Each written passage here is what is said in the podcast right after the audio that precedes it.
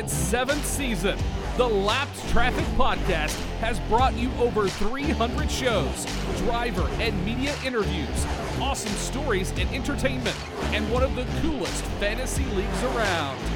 Get ready for another exciting season. Sit back, relax, and try not to get lapped. Now, here's your host, the Professor, Oh, yes, Lapped Traffic Nation. Welcome to episode 304 of the Lapped Traffic Podcast. As he said, I am your host, the professor, Brandon Crowd. Oh, who just doesn't love a double header? I mean, it's perfect. I, I, I mean, there's no football, baseball ain't on yet. Like, yes, give me give me eight hours of nonstop racing on a Sunday afternoon. Yes, please.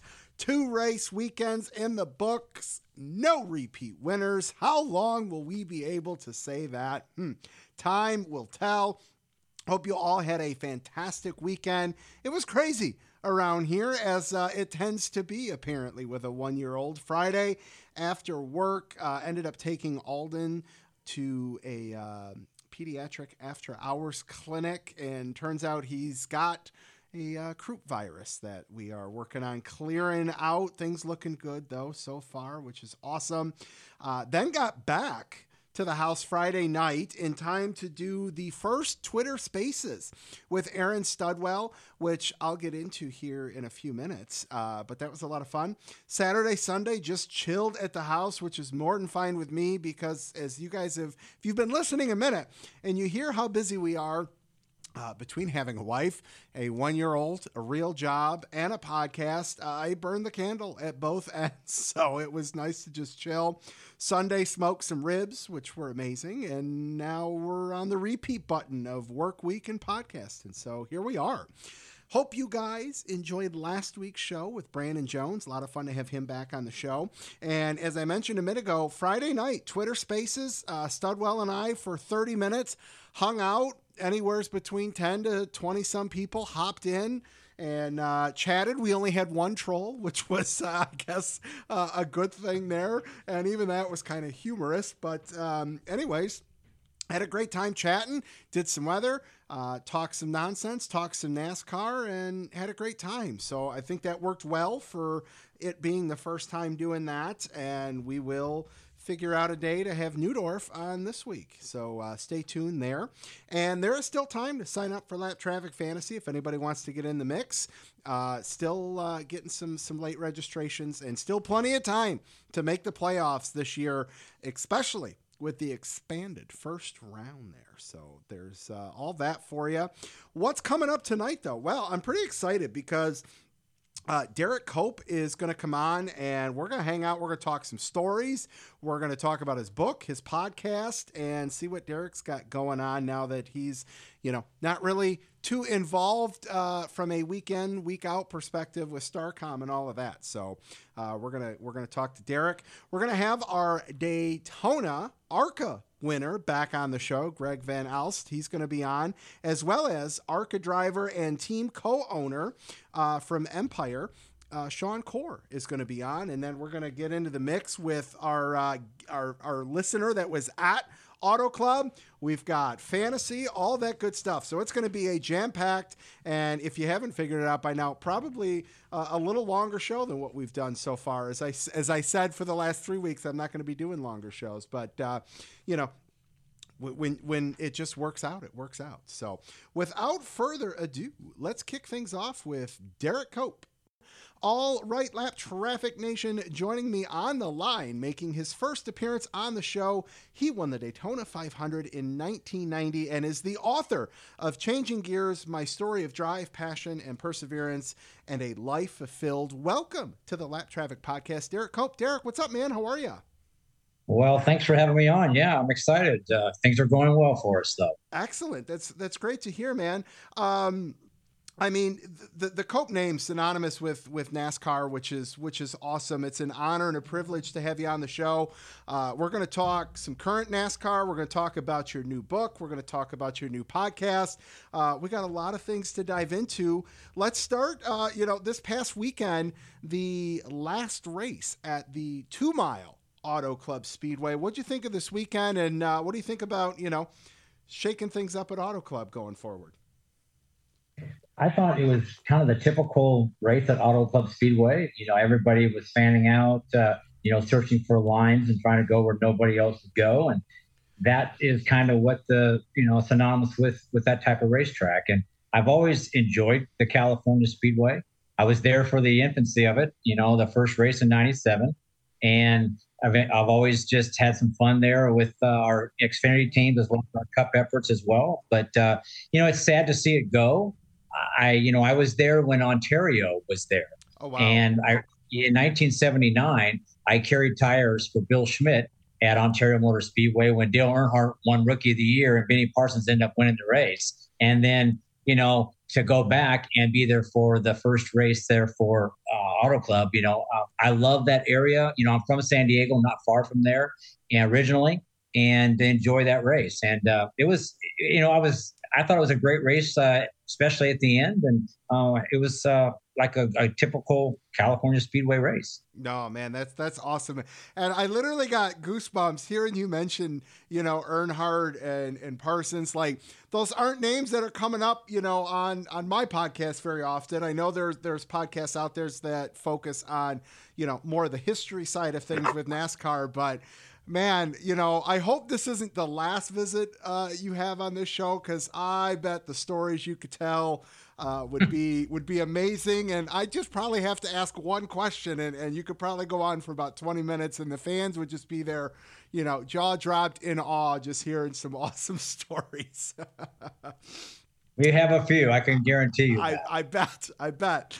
Um, and then the, the, the 500 kick things off the 2023 season, you know, two weeks ago. Ricky Stenhouse Jr., um, you know, some calling it an underdog, some not calling it an underdog. Obviously, Ricky's got the. Uh, the the experience to go out there and win uh, quote unquote plate races as we've seen him uh, do in the past. But uh, that was that was a very interesting race there, especially towards the end. And uh, I'd, I'd, love your thoughts since you've uh, you've got a ring as well. So how how awesome is that? Well, the race itself uh, started off, you know, like it typically does. Everybody just kind of riding around, and you know, they started getting, you know, obviously a little more frisky around the uh, the ends of the stages. But you know, I I really thought uh, it was a good race for the most part. I, I think uh, the new next gen car has it's been conducive for better racing, and I think uh, the guys have to you know really manipulate the race cars and uh, and really you know work hard in the draft with those cars uh, because of you know the the way that they're built. The the you know, the cars are really the, you know they're pretty symmetrical and they don't have all the side force, so it really is interesting that uh, what they have to do is like the old days. You really got to work hard in the draft. And you know, my cousin Ernie, ironically, is the you know the team principal and manager for JTG Daugherty. And so you know, I was excited for them to see you know him uh, them them to get the Daytona 500 win. Uh, Ricky, I think, is a, a great young man. Uh, obviously, his, his prowess on the on the super speedways has been evident in the past, and uh, they had a great race car. I think they've worked really hard, and they're one of those teams that you might want to call them an underdog, but they're just a smaller team. And but they do a lot with a little. I mean, they have their own war room there with like eight to ten people calling the race with you know uh, the telemetry. They have uh, basically some CFD modeling. Uh, they have wind tunnel testing. I mean, they have a, a smaller, I think, uh, scale involvement with Chevrolet, uh, you know, as far as that goes. But they work really hard, and uh, they're the little engine that could. And I think Tad Geschickter and Jodi and, and, Brad are just superb people. And I am so tickled that they uh, they have a Daytona 500. That's awesome, man. You know, we're, we're seeing that a lot more, I think, with some of these smaller teams uh, really, really start to to show some character and some poise and to let them know, you know, to let the rest of the garage know, hey, we, we can go out there and, and we can do some damage. You know, we saw it, you know, with Trackhouse uh, in, in the Cup Series last year. We, we've seen it with Kaulig Racing in the Xfinity Series, now branching out into the Cup Series. And um, I, I think it's awesome to see – you know what what some of these teams are are being able to accomplish. That's and I, I think the new car also is helping with that. Yes, I think so, and I think you really have to give Trackhouse I think a lot of credit. They have uh, continued their uh, continued success uh, on into this year already, and they're they're a force to be reckoned with. And uh, you know, it's uh, it's incredible to see what they are doing with against the bigger teams. But I think again, the car uh, is you know created some some parity, but still, you know, it does, the cream rises to the top. And you know, the teams that have the, most, the the biggest amount of funding, the more engineering capabilities, and the resources, they're going to you know stack more pennies together, sure. and they're going to make uh you know make the difference. But um, it still is interesting to watch when the smaller teams can be proficient and uh, and give them a go. Absolutely. Uh, all right, Derrike. Let's uh, let's let's talk about the book a minute. Uh, you know what what sparked uh, you know you, you to sit down and, and come up with something, and uh, you know what can fans expect with it? Well, I've always felt like that. You know, I not a lot of people know really where I come from or what I've done. I've I've kind of always held things close to the vest, and I really I never really tried to talk about really what it took for me to get here. I, I, you know, people assume things. They assume you, you know, have money, you found money, or you, you know, you brought money. And I, I have, I come from pretty humble beginnings, and uh, with a drag racing background, and build engines myself, and you know, really worked hard both in and out of the race car to to be proficient enough to speak well and try to represent sponsors, so I I could get money to race because it wasn't going to happen without that. So I really just you know, I had the, I think it was instilled in me early by my father and my mother that you know the work ethic had to be had to be there, and you just you don't get outworked, and that's really you know how it started. I mean, I was grinding camshafts at uh, 14 in the dad's in the engine building facility we had, and I worked hard to get here and to become a stable fixture in the sport. And fortunately enough, I could represent a product, and I I spoke well enough and became an extension of the companies and you know, one man, Carol Warner and Sue Warner, uh, who was the then president of Purolator, gave a gave me a chance, and the rest is history. That's crazy, and and to see that spark throughout the rest of the family too. You know, like you, you mentioned, Ernie, um, Angela's actually been on the show a couple years ago. I mean, it uh, it it's just become part of the bloodline now, hasn't it? It has, and I think for me, the book, you know, changing gears, you always you know, life doesn't always go as you plan it. And it didn't for me as well. I mean, I wanted to play baseball and that didn't happen. I was hurt. And then I started racing. And, you know, you go through racing and you have maybe, you know, it takes a while to get there. And then all of a sudden, you know, you're there and you're a stable fixture, things are going good. And then you kind of crest the hill and maybe things don't go as well. And, you know, you don't uh, always stay there as long as you wanted to, or you're not the best rides that you wanted to, but you have to reinvent yourself. You have to persevere. You have to change gears. You got to fight, scratch, and claw. And sometimes do things that you don't really want to do, but you have to be seen out of sight, out of mind. And so I've always done things that I could do to put, my, put myself in a position to do what I love to do. And I think that's what I've stressed in this book is, you know, you really have to live your best life. You gotta, you gotta like be willing to get outside the box do what it takes to find passion in what you do and love to get up in the morning and go to work. And I've just been one of those fortunate few that have been able to do that pretty much my entire my entire life. So um, I just try to talk about those things, give insight into what and how I got there, and how possibly some of the things that I say might help the kids out there, or you know, mentors that are mentoring people, or people that will own race teams, and you know, give them opportunity to listen to what I have to say and maybe interact with us as well and ask questions, and hopefully um, they can find something that'll be helpful. You know, I, I think that's you know, uh, talking about how you you can give that insight to people, I, I think is huge because, you know, if, if you're if you're not in Charlotte, you know, people probably think like, oh man, you know, I, I, I don't have a shot. You know, I could maybe do some local stuff or, or whatever. But um, I, I would imagine your book would definitely you know, give some positive, uh, you know, feedback to people on, in terms of their ability to, uh, you know, keep them motivated, which which is awesome. Well, I, I came 3,000 miles from from Grand National racing at the time, which was then Winston Cup racing and now NASCAR. But I I wanted to do it. I came to I won the late model sportsman championship in '83. I went to Daytona, fell in love, and really felt like I needed to do this. And you know, I made a you know, a, a, conscious decision to make it happen. And I was, you know, I was in, you know, Tacoma, Washington, Spanaway, Washington, and I was the first one from the West Coast to really come back here, become a stable fixture, and and have some modest success. And a lot of my friends and people and people I worked with followed me, and they've all made, uh, you know, career changes, and now they have great opportunities here in NASCAR, and we've made great lives together. And I think that I just wanted to you know put that out there for other people that you know you don't have to be from the east coast. You don't have to be from this vicinity that it just takes desire and it takes heart and the willingness to put yourself you know down a path and not be deterred. And that's what i really try to convey in changing gears. That's awesome.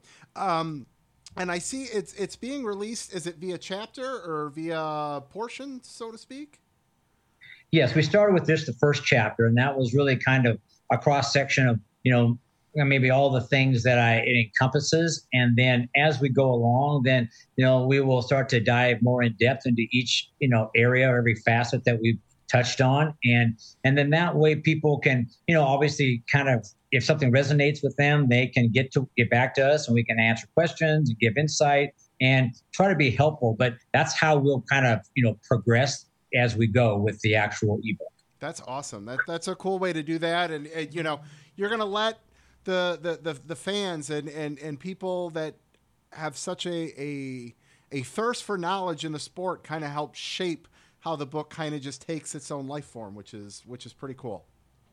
Yeah. Well, the thing that is, I think that people don't really always understand is this sport has changed drastically, you know, since I started in the 80s and it continues to evolve. And sometimes, you know, now with social media and all the things that encompasses, uh, it's there's a lot more to it, and there's a lot more things that I think maybe are detrimental that you know, or there are more pitfalls. And I think it's important that they understand that some of the things that worked before don't work now, and then some of the things still do. And I think that you just have to like have a sense of looking at what do you have it at your disposal? You know, what do you have the means to do? And I try to give ideas and thoughts and processes on, hey, start here, this is how you you look at it. This is how you approach it. And then depending on what you have available to you you have to just start the process and believe in the process. So you know it's just uh, it's just my view and what's helped me get here. And i'm just going to share those things. And you know some things you have to take with a grain of salt and discard and some things you can implement no that's great man um, you, uh, you you mentioned you know you've been around this this sport for a very long time uh, the the evolution of this sport has has taken many different life forms. Uh, you know, from the cars on the track to you know straight up just awarding a championship via points to the implementation of a playoff system. You know, to to stage points and playoff points and all of that. Um, you know, what are some of the things that you know you wish you raced under those certain circumstances? Or what are the things that you're glad man i'm glad i'm not racing because of that because you have been around this sport for such a long time i've always been a traditionalist. I really i came into the sport you know with you know all of these great drivers you know all the people that i you know i thought were fantastic race car drivers that got to know them raced against them and the traditional things, the way you raced, you know, uh, 500 mile races, they were, you know, there was very few 400 mile races. It was, you know, you had to step up and drive hard, and they didn't have all the safety things and all the stuff. And I look at it now, right, and it's it's it's very different. And you know what these guys have to go through to get, you know, into uh, into NASCAR. What you got to do just to get a license this day and age.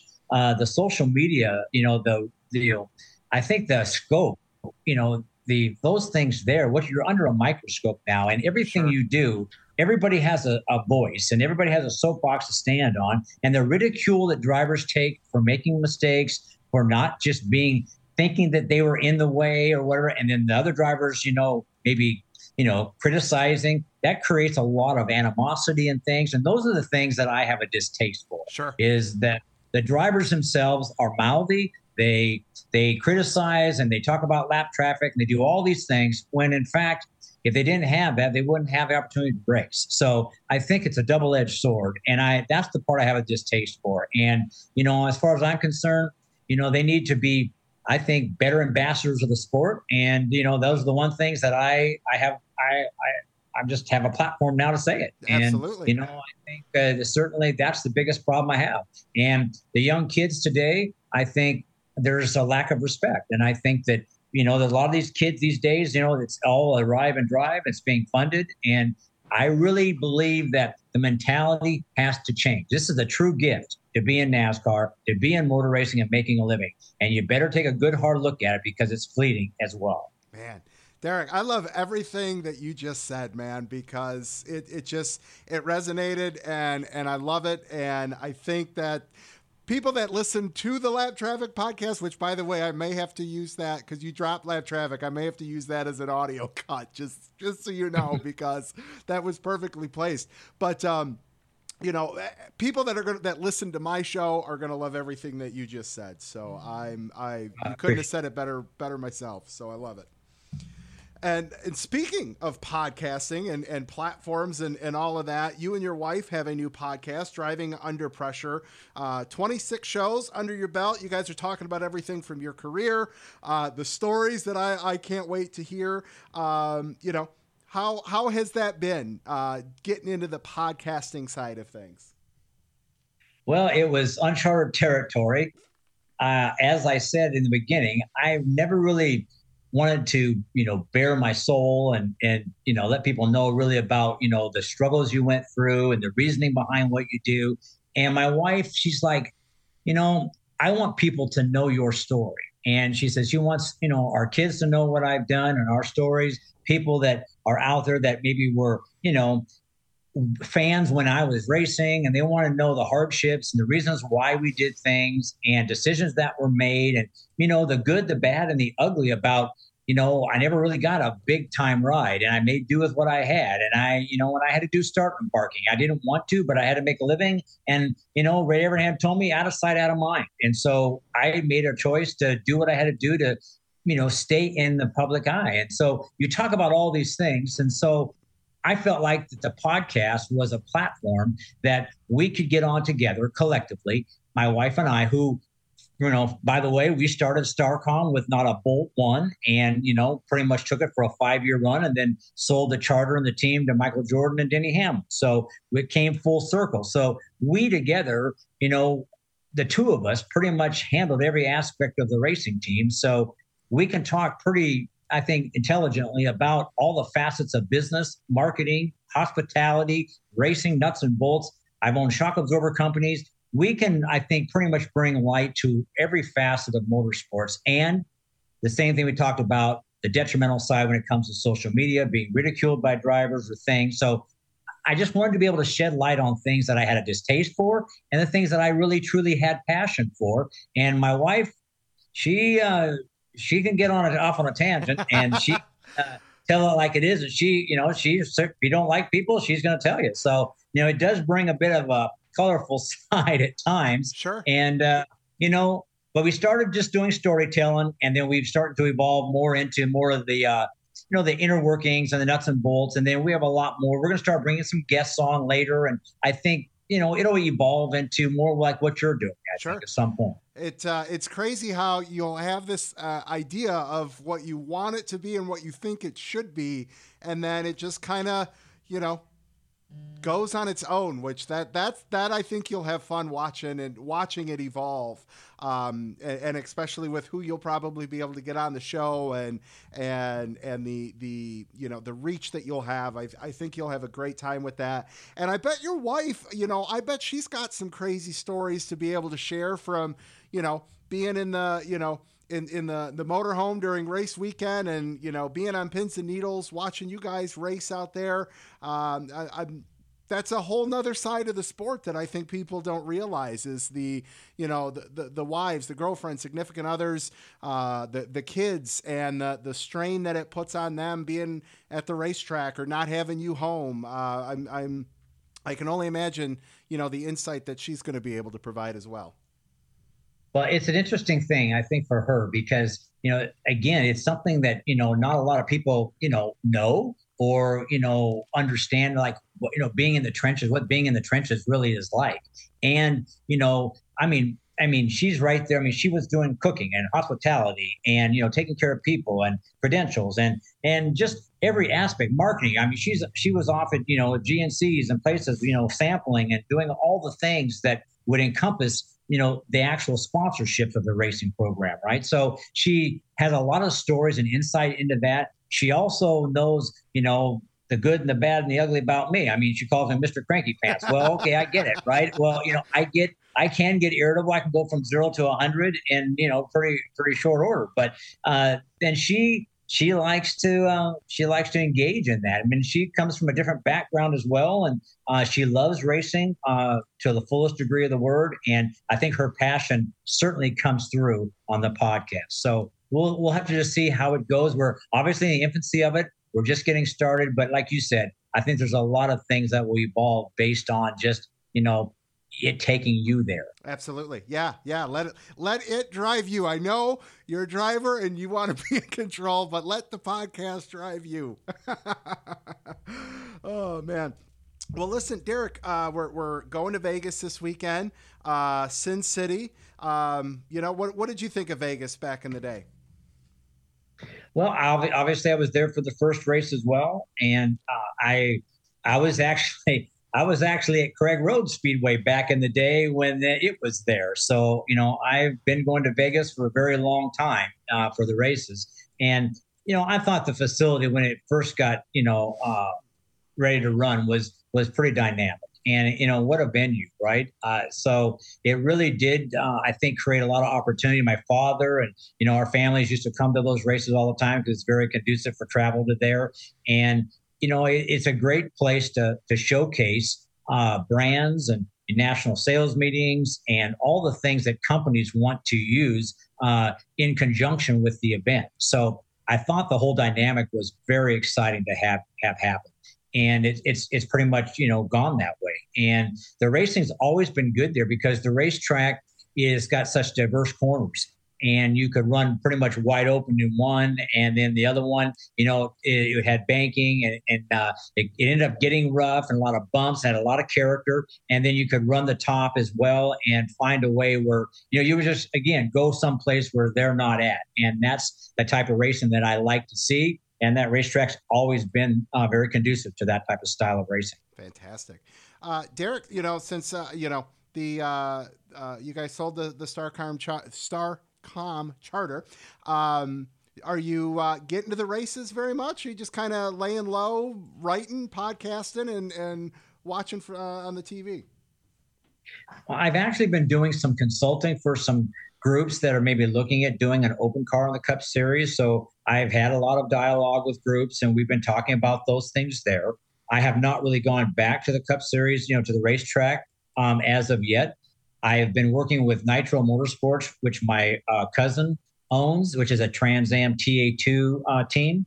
And they do a lot of uh, driver development for Toyota. A lot of all their young drivers, they do a lot of testing for them with this new GR86.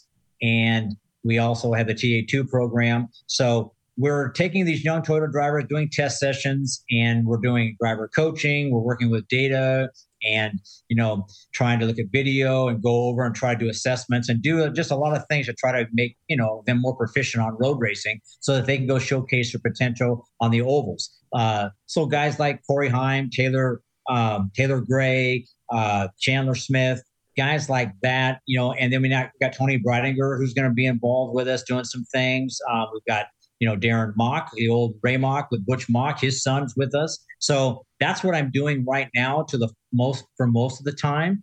And um, you know that's that's what we've we've been enjoy, enjoying, uh, and just kind of gotten away from you know the NASCAR side, you know, for a bit.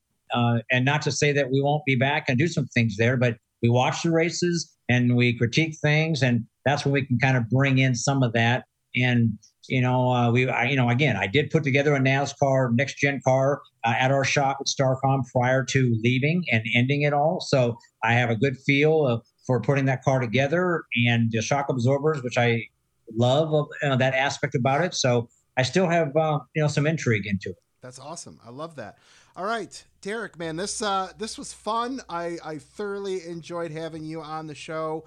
Uh, tell everybody again the, the, the book, where they can find it, and where they can listen and find your podcast as well. The podcast is Race Theory, and you can find it on you know all the all the places you find podcasts. You know, I mean, iHeart Radio. Uh, you know, we've got it on Speed. I mean, it's Speed Perks. I think it is. Uh, uh, but pretty much anywhere you find race, you'll find it. You know, uh, there. And, and again, we do have a website. It is called. It's uh, the Race Theory website. You can reach it by going to derrikecope.club or racetheory.club. And we've got a lot of things on there talking about coaching and public speaking uh, engagements, uh, opportunities for some things later on. We got merchandise on there. All of our podcasts are on there, so they can be accessed there. And uh, so those are the those are the things that we have going right now, and we're just um, we're just trying to get people access to what we got going, and then hopefully later on we can do some other things with maybe some ride along programs. We plan on trying to bring that along at some racetracks where we can actually have some interaction with our fans and our people that are involved with race theory and want to come to the racetrack. So a lot going on. I love that. Well, Derrike, man, thank you so much for taking some time to come on the show. Appreciate you. Best of luck with the book, the podcast, and uh, hopefully talk to you very soon.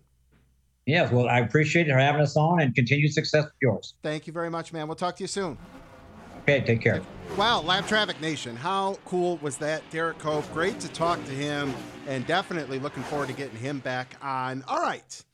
Let's see here. Uh, just some brief recaps and a couple things I want to highlight from this weekend because I've got some of your guys' interaction that I want to get into and got a got a lot more people to talk to. So uh, I just want to start off with first talking uh, about John Hunter Nemechek in his first win of the year in the Xfinity Series. Um, I'm probably going to regret not setting a limit on him for lapped traffic fantasy. Uh, not surprised, stepped into the 20 and, and, come out with a staple win, race two of the Xfinity Series season. I wonder if Coach went up to him before the race and was like, dude, uh, I need a win after uh, Kyle picked up the win earlier in the day. Tough break for Cole Custer getting shuffled back after winning both stages, finished 27th. I bring up Cole because over half of the lapped traffic fantasy league took him. So I know a lot of you are very grateful for those 20 bonus points that he picked up with his stage wins. Uh, that helped salvage the weekend for a lot of you. So uh, there's that. And then I just want to comment on Kyle Busch picking up the win. Just an incredible performance. Uh, you know, almost won at Daytona, which still eludes him. He's we're almost talking about a repeat winner two weeks into the season here with Kyle Busch. Uh, but to come back this week, get the win, second race with RCR, I think is incredible. He was tied with Kevin Harvick with 60 wins. He's now by himself, ninth on the all-time win list with 61. Chasen Sr. with 76. Can he get 15 more for the tie or even 16 to surpass? I think it's possible because Kyle Busch is either going to win five to eight races a season or one race. And something tells me he's got a new spark for that eight car, that eight team. Uh, I, I think Kyle eclipses Senior. Uh, but hey, only time will tell. It's just a hunch, just a feeling that I've got there. Um, so, with that said, uh, I pose to you guys on Sunday afternoon Are you surprised the 8 won so soon? And are you sad to see the two mile track of Auto Club go? So let's uh, let's see what you guys had to say.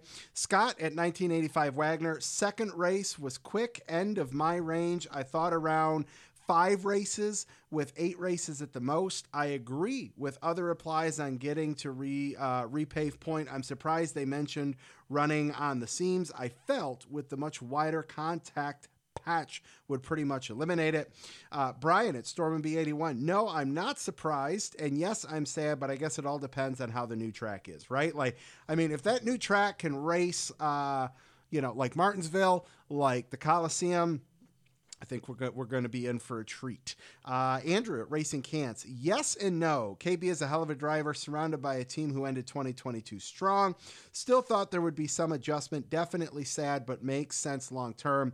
That track would race worse than Texas if repave as is. Okay, maybe that's exaggerating, but it would be bad. I love that. I, I, love the sense of humor there.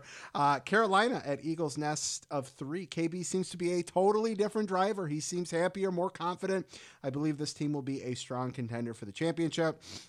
Uh, Colin at Colin underscore with underscore cars. That's simple. Yes and yes. I figure Kyle would win one this year. Didn't expect him so soon. I also don't think you can watch a great race like today and be okay with a reconfiguration. Uh, Dave at Real David Kahn, not surprised at all.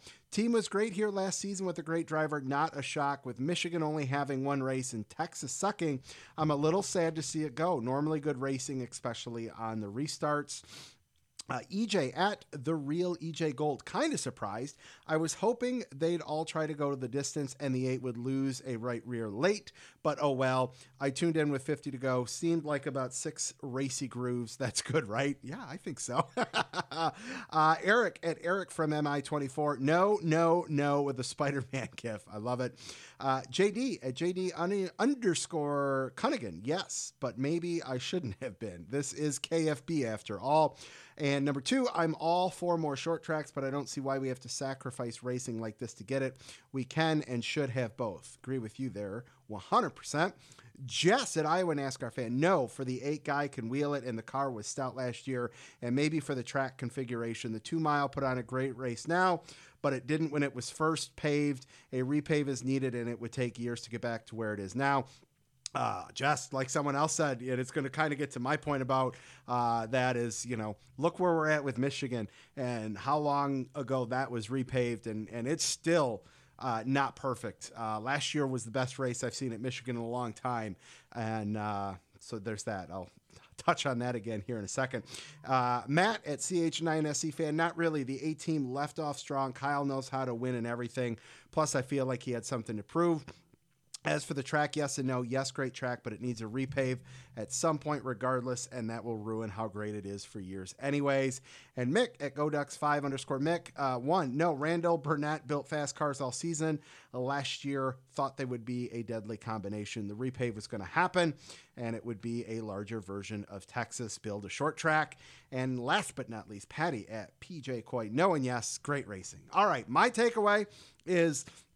Uh, you know, pretty much like some of you. I thought it was going to be maybe five, six, seven races before we maybe saw KB on Victory Lane, but no surprise that it was race two. And like I said, we were really close to seeing him have back to back wins uh, if things went a little different at Daytona. So uh, no surprise there. And, you know, that eight car was tight and strong all year last year, was in Victory Lane. So, I, I mean, all of that just kind of comes full circle, full circle and, and, you know, shouldn't have any doubts as to why that eight car was in victory lane race two of the year and second race for him in that car. As far as the track you know uh, it's it is unfortunate. I i think michigan now is going to be kind of that standalone that's not a super speedway uh, big track which is pretty cool.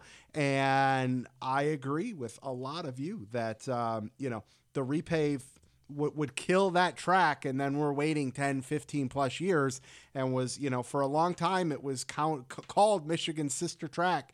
And um, like i said now michigan gets to stand alone as that kind of style of race which is awesome. And like i said we, we we've seen how long it's take michigan to to to kind of get its own character after its repaved. So that's where I'm at. Thank you everyone for chiming in with your responses and all that good stuff. We'll we'll keep that going. Love the interaction and all that. So let's see. What should we do now? Uh, let's see. Let's talk to our ARCA Daytona winner, Greg Van Alst. All right, Lapped Traffic Nation, joining me on the line, making his second appearance on the show. He is driver, owner of the number 35 CB Fabricating Chevrolet, and winner of the ARCA season opener at Daytona. Welcome back, Greg Van Alst. Greg, what's up, brother? How are you? Yeah, thanks for having me on. Uh, it's been a uh, really good week or so. I bet, man. Are you still on Cloud Nine? Oh, yeah, for sure. Where's the trophy at? Uh, it's uh, sitting over there on my fireplace mantle. Excellent. I love it. I love it. Um, I mean, we talked last year, you know, smaller team, uh, you know, doing a lot of work yourself on the car as as the as an owner, and I mean to go into the start of the season and to win the opener at Daytona, man. I mean, it was a hell of a last few laps. I mean, uh, in all honesty, the ARCA race may have put on one of the better shows the entire weekend. Um, I mean, walk us through it, man. Oh, so I'll just uh, kind of pick up the last few laps there. We uh, through the race, I mean, we led a lap um, under green and I think four or five under yellow, and that was kind of a bucket list, right? You know, check that off, and now we focus on on uh, winning the race. So, kept trying to position ourselves in that third place so we could be on the inside of a final restart. I got a little nervous uh, with before the last yellow came out. Um, luckily, it played right in our favor there. Uh, come to green, and um, I just knew I had to push that 44. Um, had to get the outside lane behind us, you know, because I I'd felt before the yellow came out, I felt like I was trapped, couldn't do anything. Um, so, you know, go green with three to go. Um, just keep pushing, pushing, pushing. Uh, we come to two to go. Um, kind of got him uh, down the backstretch, just kind of tandem drafted with him and and uh, shoved him out, and then go through three and four, get a little bit more of a run, and I get back to his rear bumper off of four, come to the white, um, trail break right at the start finish line. Uh, that that sent him out a little bit, and um, got another run through one and two, and uh, got there's there's a there's kind of an air bubble. Um, I think I think uh, uh, one of the commentators at one of the races said it's like a beach ball, and you got that beach ball out in front of your car. And coming off of two, I wasn't I didn't break the bubble, pushed him out. When I seen he had uh, kind of launched out off the air off of our nose, I backed up to the 18 and you know just just uh, stayed right in the tire tracks of the 44 and got to the end of the straightaway and it was it was i thought it was going to be too soon um, pulled out side drafted him a little bit and um, yeah the rest is kind of history there. That's awesome man. Congratulations on that. That is that that's Thank i mean you. what, what more of a story could you could you write for something like that that it's it's so cool. I, I love every second of it. Um, and and if i saw correctly uh, this was the first time your wife was at the track with you in 17 years? Yeah, so I mean, she's been to all the Daytona races. Um, I think she went to Charlotte in 21. In 22, she went to Daytona.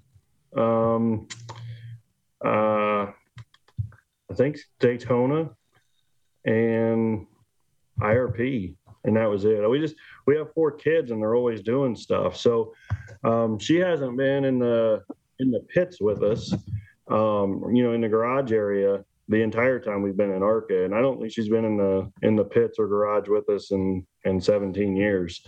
So this weekend, I I don't know. I told her back in December, like, hey, you need to go in the garage. I I don't know why. You just need to go in the garage. So, so she'll be at Phoenix with you, I imagine, right? no, actually, one of my daughters has a uh, has a play, and and I'm gonna miss it. And uh, it's actually my my middle daughter and my youngest son's birthday weekend, so oh. she's she's staying back to okay. to do that. Well, you bring the kiddos home another trophy. I think that might make up for it, right? well, I think it would, but right. to me or to them, I'm just dad. It's kind of funny. My oldest daughter, you know, I've been doing these Zoom calls and podcasts and all that.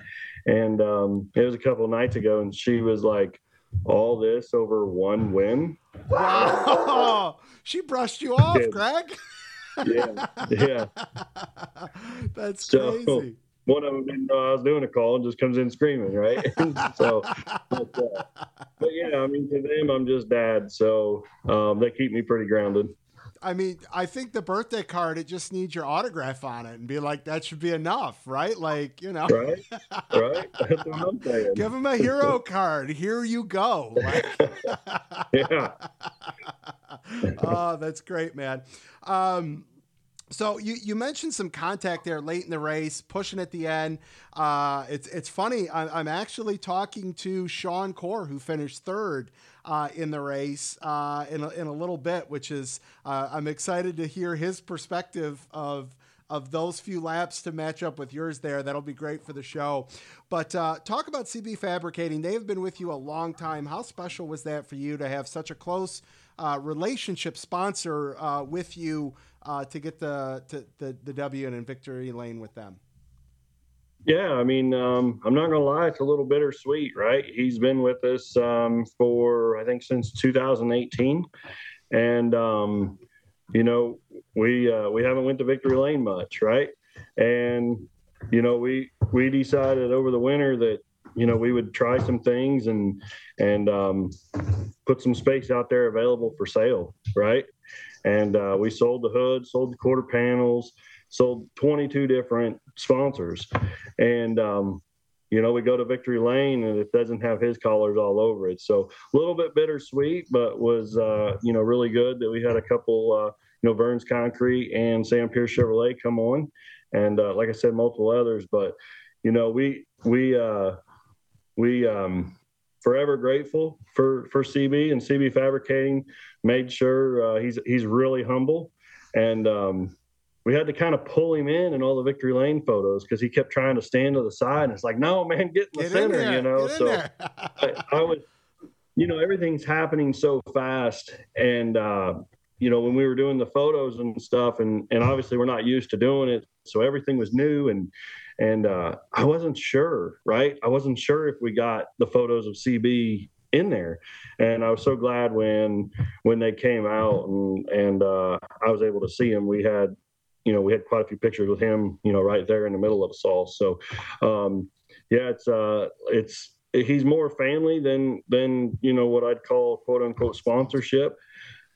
Um, his uh, you know, it all started with the fence company. I did a I did a fence for his son, and his son's like, "Hey, I think you should meet my dad. He's a big race fan." And then, you know, that's that's where the relationship started. That's crazy. What a small world, right? To to be able to turn yeah. that into that. Um, I, I mean, just just have a little mini replica of the trophy made for him, and you know that'll that'll that'll help. I bet. yeah, we're, we're working on it. So. Um, Greg, last season you guys finished fifth in the standings, very respectable. Uh, you know, what what you guys work on in the off season, and and what what does this win maybe help do that maybe a fifth or tenth place finish, uh, you know, would have done for you guys as as you look ahead into 2023. Yeah, so um, we're we're currently still working on our short track car, right? Getting it ready for Phoenix. That's why I was a few minutes late. I got I got lost track of time and um, doing some geometry stuff a little different than what we ran in the years past. Um, but we really focused on our Daytona car all winter. So I'm not going to lie, we're a little bit behind where we should be. Um, but uh, you know, if we can get through Phoenix, um, have a good showing. Obviously, our our Talladega car's in pretty good shape. Um, I feel like we got you know we got a couple months to get our other stuff together before we start getting into the the brunt of the season. But our our hopes this year is we had quite a few like six to eighth place runs. You know, I think we finished eighth like five or six times in a row or something like that. So we're hoping to pick up a couple spots. Um, and uh, hopefully turn those top eight runs into top five runs. No, that's awesome, man. Well, and and I guess you know the one the and you tell me from from from you. I want your opinion specifically because I know some people they like it, some don't.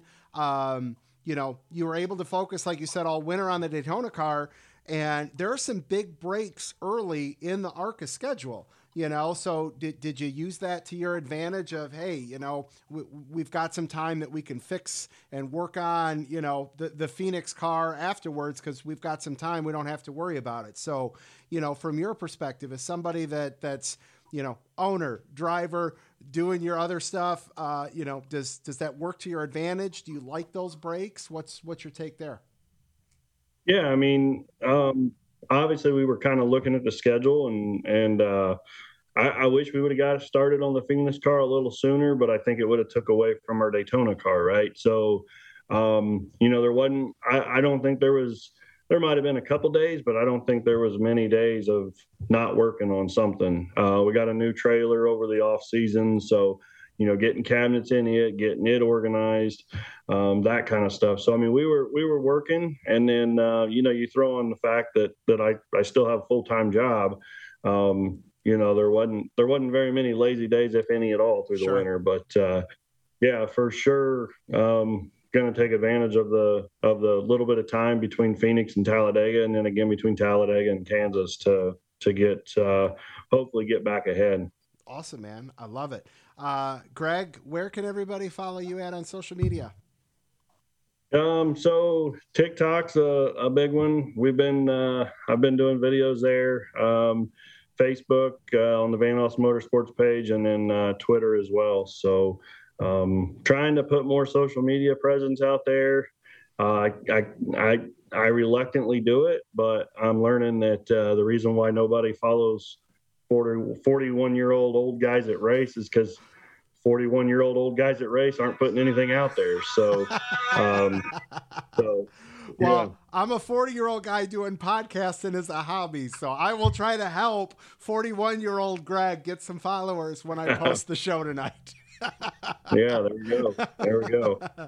Uh, Greg, listen, man, it was great to have you back on. And uh, hopefully, this isn't the last time this season we're chatting. And uh, I'll make sure to catch up with you at uh, Michigan if I don't see you beforehand.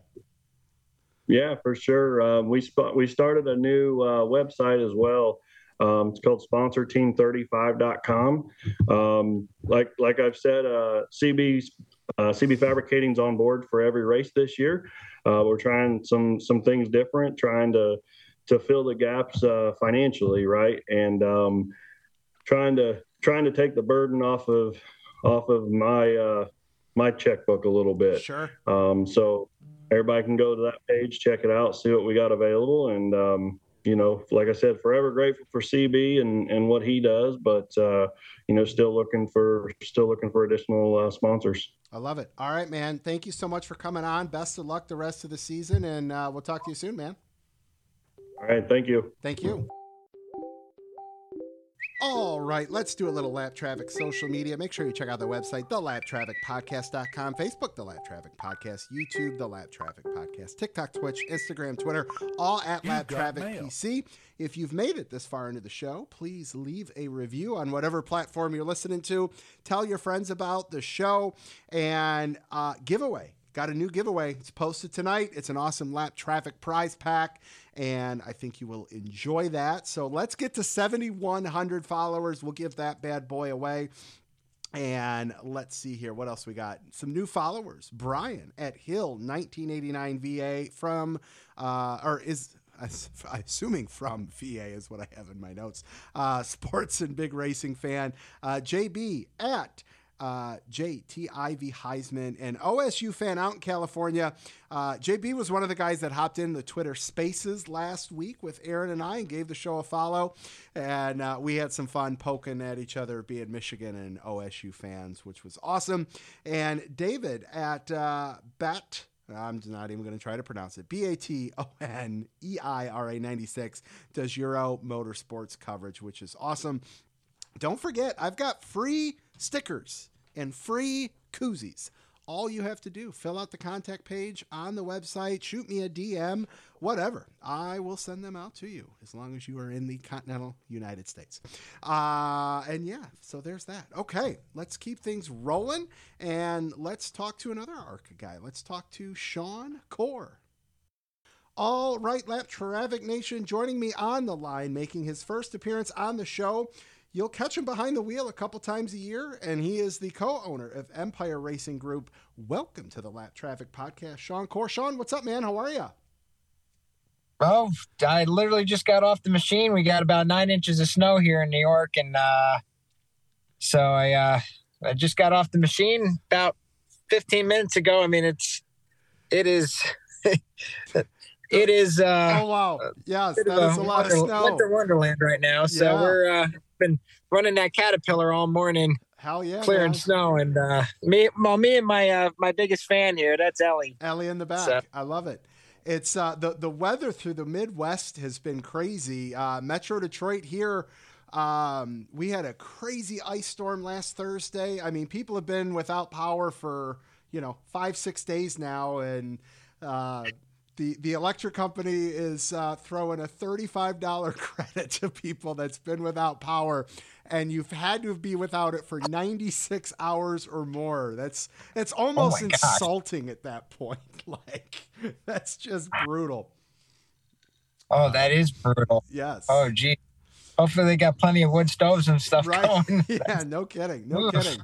So listen, I mean, you, you know, you, you you're sitting in your truck, you got bibs on, you're running a race team, you get around the track every once in a while as well. I mean, you know, give us the rundown on keeping all that straight. Well, um, well, I mean, we're just a small little team, so uh, mostly I grew up up here in um, up here in the Northeast. I grew up doing doing uh, Northeast Dirt uh, Pro Stocks, um, and uh, we kind of we made the leap from uh, dirt to asphalt in 2008, and um, worked our we worked our way up to uh, to running in the ARCA series, and we've had a lot of really good success there. So we sat on I sat on the pole in 2012. Um, the Daytona, Daytona and Talladega have been especially good to well, me. They're, so they're, I, I was gonna say so. 25 starts at Daytona, Talladega.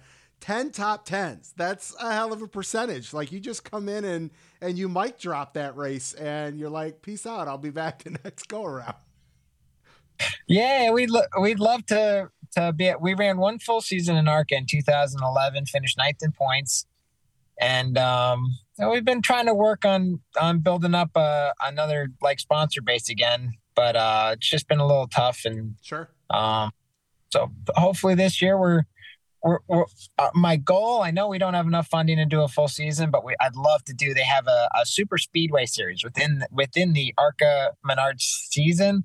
There's another season that's just like it's just the it's Daytona, Talladega, Charlotte, both Kansas races uh, Michigan, and Pocono, and so it's yeah, seven races, and um, so we're trying to work on enough funding this year just to do those seven races to be to be eligible for the uh, the, the Speedway series. Awesome, that's really cool. That that's a cool little uh, you know thing within a thing there that. Uh, you know they, that that Arca has. I, I know Arca is has done some incredible things over the last couple years between the you know the the East and West series and the driver development and uh, you know I know Charles Crawl is he's a very good friend of mine in the show and he is working on on getting them fields uh, built back up, which is which is awesome.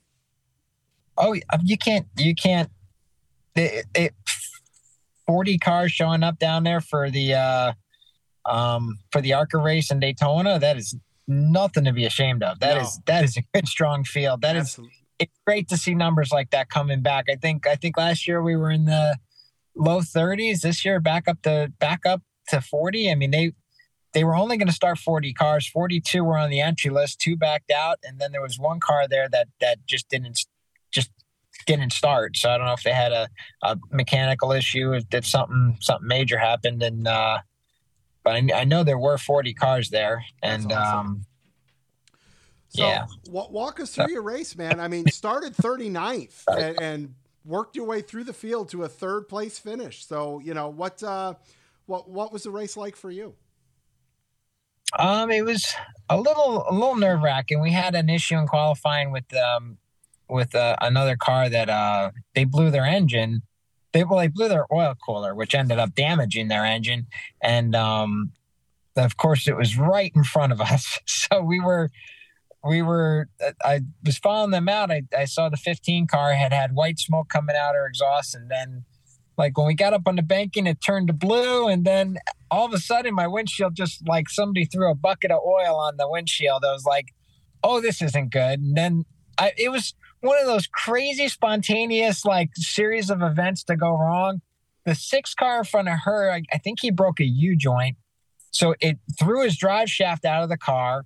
So he all of a sudden lost power. So she's blowing her motor, dumping oil. Now I jump out of the throttle on the oil and start skating. and everybody behind me starts doing the same thing. And I, I just was like, it kind of broke loose once. And I'm like, oh, if I snap this again, I'm nosing in the wall. And I just was like, you know what? It's going to be less damage to let this thing spin.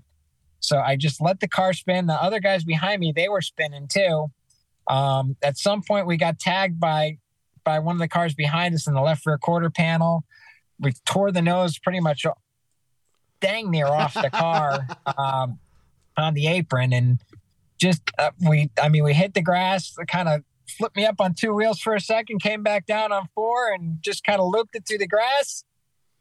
It's like uh, the second I could get her straight, I slammed it into first and just kept rolling. And when we uh, we brought it around, we thought we could continue to go out and qualify if we just quickly worked on it. I thought we I I'd always assumed there was a five minute clock to to do something, but uh, I was wrong there. When you pull in to the garage area, that's it. Your that's attempt done. is done. Yep. So that was um all that we you hadn't even thought, run the race yet. yeah, we wrecked and we didn't even we, we, didn't even have the green flag yet. So we um but I, I can't say enough about the ARCA Menard series. There's there is no bigger family series like as, as just as far as like all the racers. There's you get there and everybody it's it's there there's no nobody gets a cold shoulder. Everybody helps and we had the damage on our car and we had uh, Timmy McKitchens from Performance Vehicle Works. He came over with the nose, dropped it on the ground, and he didn't. We we didn't even ask him. He started already helping take the nose off the car, and that's awesome. We had uh, uh, Dale Quarterley dropped off some black vinyl because there was a white nose. It was all it was all just primered up. So we uh, we we wrapped the nose of the car black again. I, I went over to the Cup Garage to get some Barabond because when we got hit in the quarter and when we hit the banking, it just crushed the side of the car from the banking and the, the damage on the side. We had to get some Barabond. And while I was over there, the the Loves team, one of the guys over there um, that I know that works for the uh, Michael McDowell's 34 crew, um, I asked them if they'd have any yellow vinyl left over. Ellie, come on. and um, and they got me a little bit of a little bit of yellow vinyl, which is pretty close to our school bus yellow. Sure. So um, we uh, we were able to make the car look when we rolled out for the start of the race on Saturday. We we looked just as good as when we unloaded. I think I, the car really looked sharp. So that's awesome. And uh, still not knowing what we were going to do as far as I mean, it's a new nose on the car. Is the arrow going to be the same? Is is something else damaged on the car? We didn't. We we went. We nut, nut and bolt checked everything. We had the car on jack stands. We checked everything, um, looking for a bent ball joint, the toe, even the toe. When I when I came around the st- the angle on the steering wheel, that's normally a dead sign that something's damaged. If the steering wheel's now forty five degrees off or something, it's sure. um, it's normally a good sign that something's damaged. And nothing was when I pulled around after after straightening it back out but the um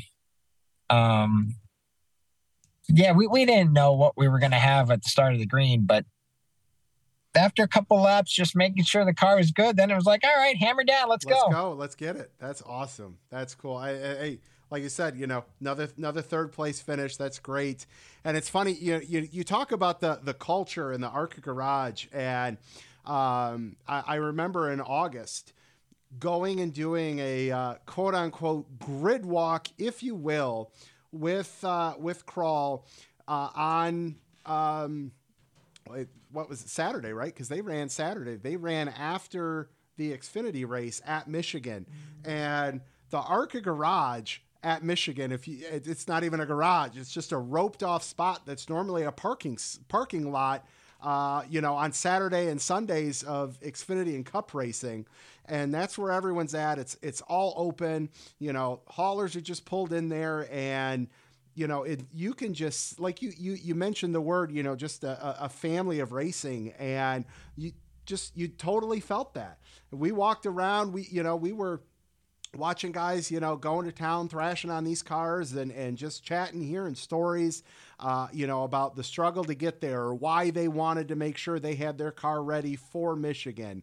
And, you know, the turnout for Michigan was a great race. And, and uh, I, I 100% know what you're talking about there, which is awesome.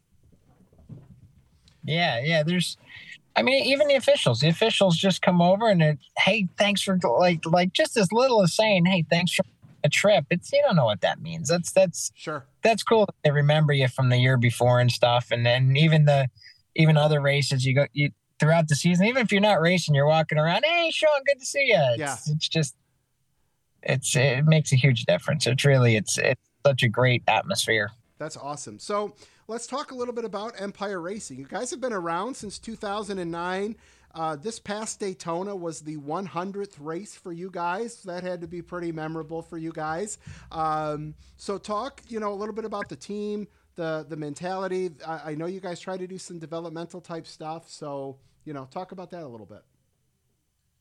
Well, yeah, we we still have our development program. We have um, a late model program that we uh, that we started in 2013 to 2013 2014 and um, we've done everything from we've dabbled in Camping World trucks for a while and uh, we just kind of found we, we we just kind of found we have a really good home with arca so sure. we're, we're, we still do late models we have um, um, we have a couple couple of um, a couple new development dri- developmental drivers coming in this year. So, and they'll be uh, they're going to be looking to to eventually get their starts in the ARCA Menard series also. Cool.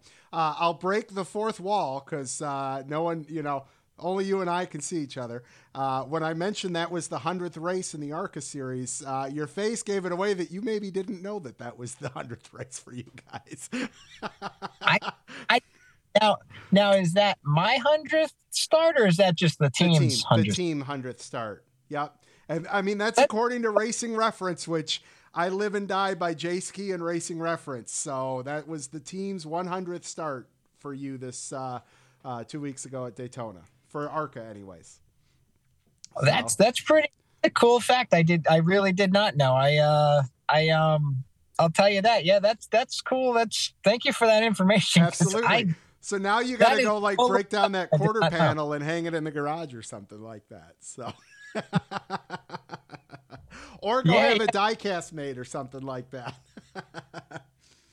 that'd be cool. I that that'd be cool to have a legit diecast made. That's uh, that's pretty. That, that'd be pretty neat. That's my favorite car. That um, that black with the yellow stripe car that I run at, at on the speedways. Yeah, that a throwback to my 2008 Super Dirt Week uh, winning oh. car that that's very cool. So it's so it, it, was a Pontiac Grand Prix, the one I ran on dirt, and I um, I just there's always uh, I always thought it was a good looking car. So when For we sure. when we were got a we didn't have a sponsor going into um Daytona. We actually did this car did that to the paint job to the car two years ago. Okay. And then last year we actually did the did the little memorial throwback for uh, Bob Keselowski. Yep. Yep. Uh, and but then we are just like, oh, what do we do with the car? I said, let's put the yellow stripe back on it, put the silver checkers back on the side like the old 08 Pontiac Grand Prix. That was my that was my favorite looking car, and uh, it just it's like you know it's I just think it was a good looking car. It was I, I as far as even being on the on the Chevy SS, I almost said Monte Carlo. That shows how old right, I've been running, right. how long I've been running this series. Right? Yep. Oh, I love it. I love it. Well, listen, man. What's uh, you know, what, what's the next planned race? Is it going to be Talladega? It is. Is we got uh, Talladega coming up, um, in April. So we'll uh, we will be there for sure. We're we're we're good sponsorship wise wise through Talladega, and uh, um, hopefully we're working on some stuff. We'll we'll hopefully be at Kansas this year, and we'll be at those if if anybody's interested in having their name on the card, definitely give us a shout. It's uh, EmpireRacingGroup.com and uh, uh, or hit us up on our Facebook page, Empire uh, at Empire Racing, or um, wow. yeah, they give us a call, get all get all of our contact info, every everything. We'd love it. We we'd love to be able to promote somebody. So anybody can reach out to me as well, and I can pass along contact info as as well for you. And we'll we'll tag you guys in uh, in everything with the show on all your your handles and all that kind of stuff. And Sean, it was it was great to talk to you. Uh, if if you do make it to Michigan, I will definitely make sure to swing by and uh, and say hello to you. And let's uh, let's let's I tell you what let's let's plan after Talladega having you back on to talk about another top five finish at a super speedway. How's that?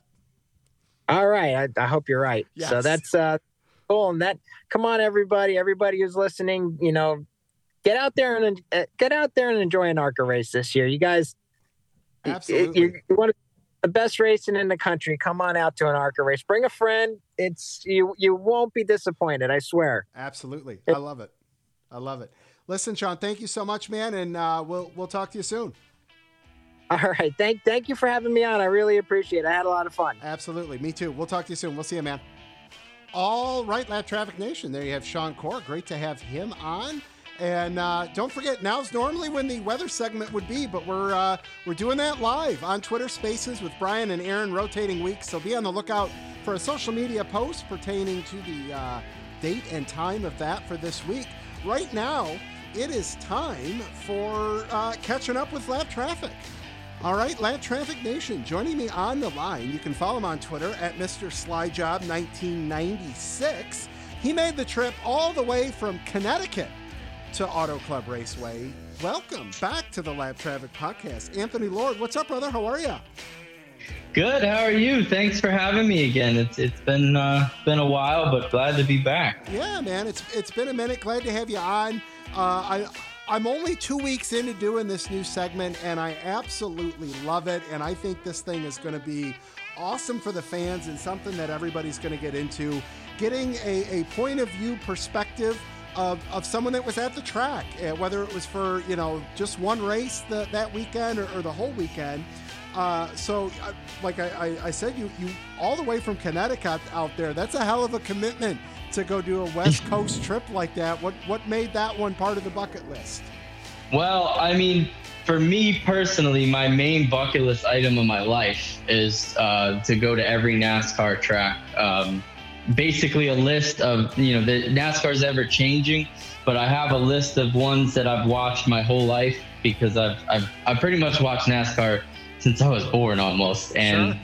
the tracks that I grew up with are are the ones on the list. And Auto Club's been on there for a long time because you know it was open in 1997. I was born in 1996, hence the gamer tag. Yes, sir. And uh, yeah, so I've been watching races there my whole life, and I, I feel a connection to that track because it's almost as old as I am, and um, it's it's always been a, a fun track to watch. And when I, I had plans to go there in a couple of years, uh, I was trying to work my way outwards. So I've, I've pretty much hit everything in the northeast and and some in the south already. But when they announced that this was going to be it, that that was the main driver. I said, "Yep, I gotta go." Fair enough. I can get behind that. It's it's funny. My wife a couple years ago got me this uh, this map of the NASCAR tracks with like black and white pictures, and then you put a sticker on for the races that you've been to. And it was out by the bar area in the basement, and I moved it into the podcast room because I want it to stare at me in the face. So it's like, no, I have to go to some of these. You know, pre-COVID. The 2019, I got to I think five races that year, and it's like, and oh, since Oh, wow. then it's it's been it's been dead. Like it's only been Michigan, and it's uh, I'm using this as encouragement to force me to go get to a couple other races this year. So uh, There you go. We- what I do that. is I set it up every year. So I, I commit and say, no matter what I'm going to do, I'm going to two new tracks every year. I love it. So for for for this year, it was uh, it was going to be something else, but it was actually Michigan was on the list, and then Auto Club kind of knocked it out because of because of that, and then totally. um, the other one is uh, I've got plans to go to Charlotte uh, for Memorial Day. The, I usually do a, a Father's Day trip with my dad, and he lives near there. So. I love that. I love that. yeah, I that'll um, be fun. I am uh, Berlin is going to be a new track for me this year, even though it's not on this map. Uh, we're going to go do the SRX show at Berlin. There you go. and that, so that's going to be a hell of a weekend. So that that's Thursday. So we're going to go to SRX Thursday, drive back Friday morning, and then it's SummerSlam weekend in Metro Detroit. So that's going to be Saturday, and then uh, Sunday back out to the track for the for the Cup race. So that's uh, Oh heck yeah! that's- I've got uh I've got tickets to Stafford. Oh, So no kidding. we'll be seeing the first. Yeah, the first. That's only an hour from from where I live. So I'll be uh I'll be at SRX this year too. That'll be fun. I love that. Very cool, man. Um, so walk me through, uh, you know, your your trip. You know, getting off the plane. Uh, you know, where where'd you stay? What'd you do? And and you know, talk talk about the the facilities. You know, give me the rundown on what you thought of your entire race weekend. Yeah, sure. So um, I coming from the the East Coast, the easiest way is going through LA. I know a lot of the more local or some of the Midwest um, fans can get out there through the Ontario airport, but I flew into LA easiest way. Um, it's about an hour drive east from uh, from LA to Fontana. Um, major five lane highways um, which was pretty neat to see because in the East Coast, you know, we have a lot of big highways, but I've never seen anything like that. I bet. I bet. Man. but uh, but yeah, it was a smooth drive in there, and then um, there's a lot of there's actually a lot of hotels in Ontario and Fontana. I was able to find one. I think it was America's Best uh, Inn over in Fontana, only like ten minutes from the track. That's um, awesome. Was that was pretty. That was pretty useful too because you can imagine it was uh it was a sold out show, so getting out of there was crazy, and yeah. uh, especially with the double header, getting out of there later at night, um, it was it was definitely a benefit to be staying there because I you know, I know some people probably stayed farther away, but you know, speaking of that, you know, from from a a at home perspective, double headers are great. From the yeah. in track perspective, that can make for a really long day. Oh, you're telling me, and and the I think the the most you know crazy part of the whole thing was somebody told me that Southern California was warm. and you know, and and so I'm expecting sunny 75 and sunny, right? But I checked the weather report and it said, oh, it's going to be around 50, 60. Okay, that's fine. So, but just knowing me, I packed some colder clothes. You know, you never know. I'm, sure. I'm prepared. I'm, you know, we get crazy stuff over here, but it was 32 degrees for the Xfinity race at the beginning. oh man. So so yeah. not only was it tiring, but oh my goodness, it was cold. Freezing your ass off. oh man. Okay, so y- you found a good hotel that was close proximity, which is great. Uh, you know, talk about the surrounding area, you know, for from an amenities perspective. Yeah, so it was pretty nice. There was a lot of uh, neat places to to eat around there. Um, one thing, one thing on the bucket list for me specifically was I've always heard for years about this In and Out burger. Yes. So I had to had to try that. Had to try some Del Taco, Jack in the Box, all those things that I've been hearing about from for for years that we can't get. So I was uh, hitting all that up. But yeah, it was, it's pretty. I will say, Fontana, from my perspective, was a pretty rural uh, neighborhood once you got near the track. There okay. was uh, a lot of houses, a lot of palm trees. Um, and then once you got in the me- immediate vicinity, it almost felt like you were in an industrial park. Okay. Like the whole the whole track was surrounded by these warehouses, old old parts of the steel mill. There were construction vehicles parked at, you know, so it was kind of it was kind of weird that that's kind of how Chicagoland is. Because Chicagoland yeah. is like that, like you know, it's it's cornfield, and then all of a sudden it's it's you know all of this you know Amazon complex type stuff. So I, I get what you're saying. Yeah, exactly like that. It was pretty wild, and it almost I hate to say it, but it almost see you know makes sense why they're tearing it up because. Just everything around it is industry. Yeah. You know. Um did you so now talk about the racing for you did you enjoy the racing where you know obviously i'm i'm imagining you did because that kind of bumped this up knowing it was the last time they were going to be running the 2 mile there for you oh yeah no the the racing was great i think the biggest thing that i took away was how beautiful the track was. Um, so this was my ninth different track I've been to, and I will say from from a, a just a visual perspective, it's the most beautiful track I've ever seen. That's just awesome. with with the mountains in the background, and when we got to the Xfinity portion, the sunset coming off of the Pacific was just beautiful. Um, but you know, the and the racing, it's it, it's as good as it ever was since 1997. I've always loved the racing there. The the four wide, five wide restarts, the Yes. the, And the, crazy racing, Start the five wide salute Yes. was amazing. the salute, yup, the flyover with the Yes. with the big big uh, uh I, I I don't know the name of it, but one of those huge planes. Uh, the Goodyear blimp out there. I mean, it was it was they put on a good show, um, and and they always have it. It's not something new. Sure. Um, but you know, for the last race, they definitely did a did a good job with it. So talk uh, talk about you know the, the the track itself. You know, for walking around on on. I mean, nobody was walking around doing anything on Saturday, but uh, you know what what they Yeah. have what they have set up uh, around the concourse area. What did you do Saturday during the rain out? Did you just hunker down in the hotel room? Did you find a cool bar? What what'd you do on Saturday?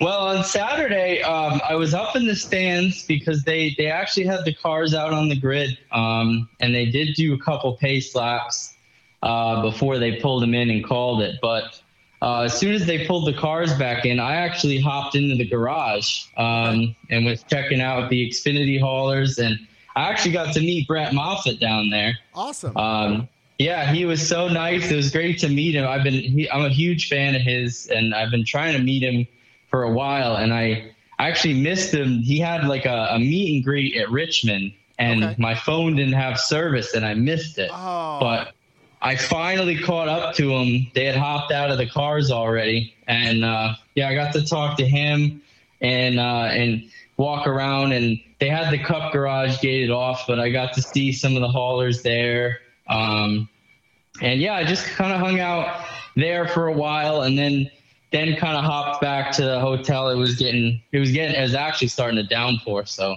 Yeah. after that, yeah, we got out of there. Um, did but no, it was definitely a lot to do on Sunday, though. awesome. Very cool. Did you make the trip yourself? Yeah, just me, just me. Um, I, you know, like like I said, this is kind of a personal goal. So, but what I, I when I can, I, I take my dad to a race every year. So whichever one's close in the Virginia area, um, we'll go as a family. But yeah, most of the other races I've gone by myself. However, um, being a huge Bowman fan, I have a couple of friends that I've met online through the fan clubs and that Sure. and he lives out he actually lives near fontana Okay. and so i met him for the first time at the track oh, that's awesome. which was awesome yeah Very cool. I, you know what? Yeah, I, I find peace going to. I've gone to wrestling events by myself, and I've gone to races by myself, and I. It's it's a zen moment to just kind of decompress, and I I can I fully support anybody that goes to a race, an event that they just passionately love. They don't have to explain nothing to nobody. and can just- Exactly, can yeah. just go where you want, when you want, and just be you. Just enjoy it the way you want, yeah. Yes, absolutely. I love that, man. I love everything about it. Um, well, listen, man, thank you for coming on and, and sharing your race story. Uh, if you get to another race this year, hit me up and, uh, you know, we'll, we'll get you back on for sure. And thanks yeah for, yeah uh, we'll do that for charlotte if you want because i'll be i'll be there for the whole memorial day weekend um should be seeing all three races so Perfect. Perfect. that'll be Let's- uh that'll be fun yeah Let's let's plan on that for sure. Everybody go follow Anthony on Twitter at Mr. Slyjob 1996. Great to catch back up with you, man, and uh, hope you enjoy the show. i appreciate it thank you Absolutely. We'll talk to you soon. yeah All right, lapped traffic. Great to talk to uh, Anthony there and get his perspective on his trip to Fontana. Let's close this thing out with a little lapped traffic fantasy. Just a reminder get your picks in by 5 o'clock Eastern Standard Time. Keep the Twitter interaction up using hashtag LTFantasy. And you can email your picks to fantasylappedtraffic at gmail.com. Joining me on the line right now, he killed it this past weekend, uh, picking both winners. It is Kolby McClam. What's up, brother? How are you? Not much. How are you? I am good, man. Thanks for uh, calling in. Um, I, I mean, you killed it. I hope you played some of those drivers on DraftKings Sportsbook or something like that because I mean, you, you nailed it. 100 points. Nice job there, sir. Thanks. Yeah, it's actually funny you mentioned that. Kyle Busch won me a little extra change in my pocket last week. So Excellent. I tell you what, I'm gonna I'm gonna tell everybody. So, one of the bets, I didn't do anything for the Cup race, and I was torn on doing anything for the Xfinity race. But what I ended up doing was, as I went back and I looked at um, some of the head-to-heads, and one, two of the head-to-heads for the Xfinity race were uh, Justin Allgaier or Tyler Reddick at minus 115, and Austin Hill versus Austin Dillon at minus 110. And I'm like, both Reddick and Dillon struggled all day in that first race. Now they got to go hop in a car and do it again. Uh, I I'm like I I like Allgaier and I like the I like Austin Hill and I hit on both those bad boys, which was the only two bets I made all weekend and hit on both of them and that's a good day, so I'll take it. oh yeah, can't be that. No, uh, I wish my lapped traffic fantasy picks do a little better. Uh, but you know, I had Martin Truex who you know had the tire issue and battled back to get on the the the the, the lead lap there finally. And Josh Berry did okay, you know, so I got 60 points, good for 60th spot in the standings there. Uh, and Kolby, you struggled during Daytona too, so your 100 points, I mean, you needed those 100 points. Oh yeah, I, I had to come out at least trying to swing. Right. What'd you think of the race? I actually really enjoyed it. Um, the Xfinity was awesome. I feel like it always is the past couple years. Yes. But and I feel like Fontana just really went out the way it should have.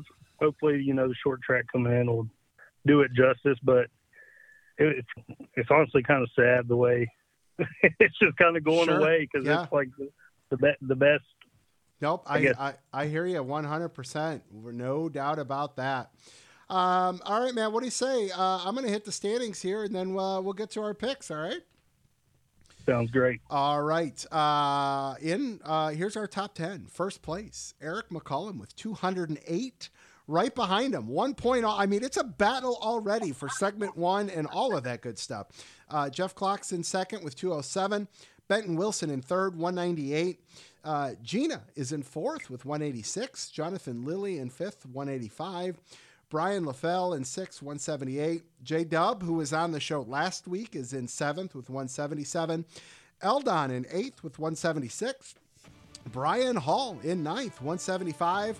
And good old Jumpy Bob, who's normally in the basement with me, is in 10th with 173. Our bonus points. Uh, Kolby, you're sitting up top the bonus points, which will help you for the playoffs, which I assume you'll make. Uh, you got three of them bad boys. Uh, Benton, J Dub, Jeff Clock, Matt Camper all have two. A Bunch of you guys have one, and a bunch of us are still searching for our first bonus point. But that's okay. Maybe some of us will get it this week as we head back out west for our second of our West Coast swing and are headed to Las Vegas.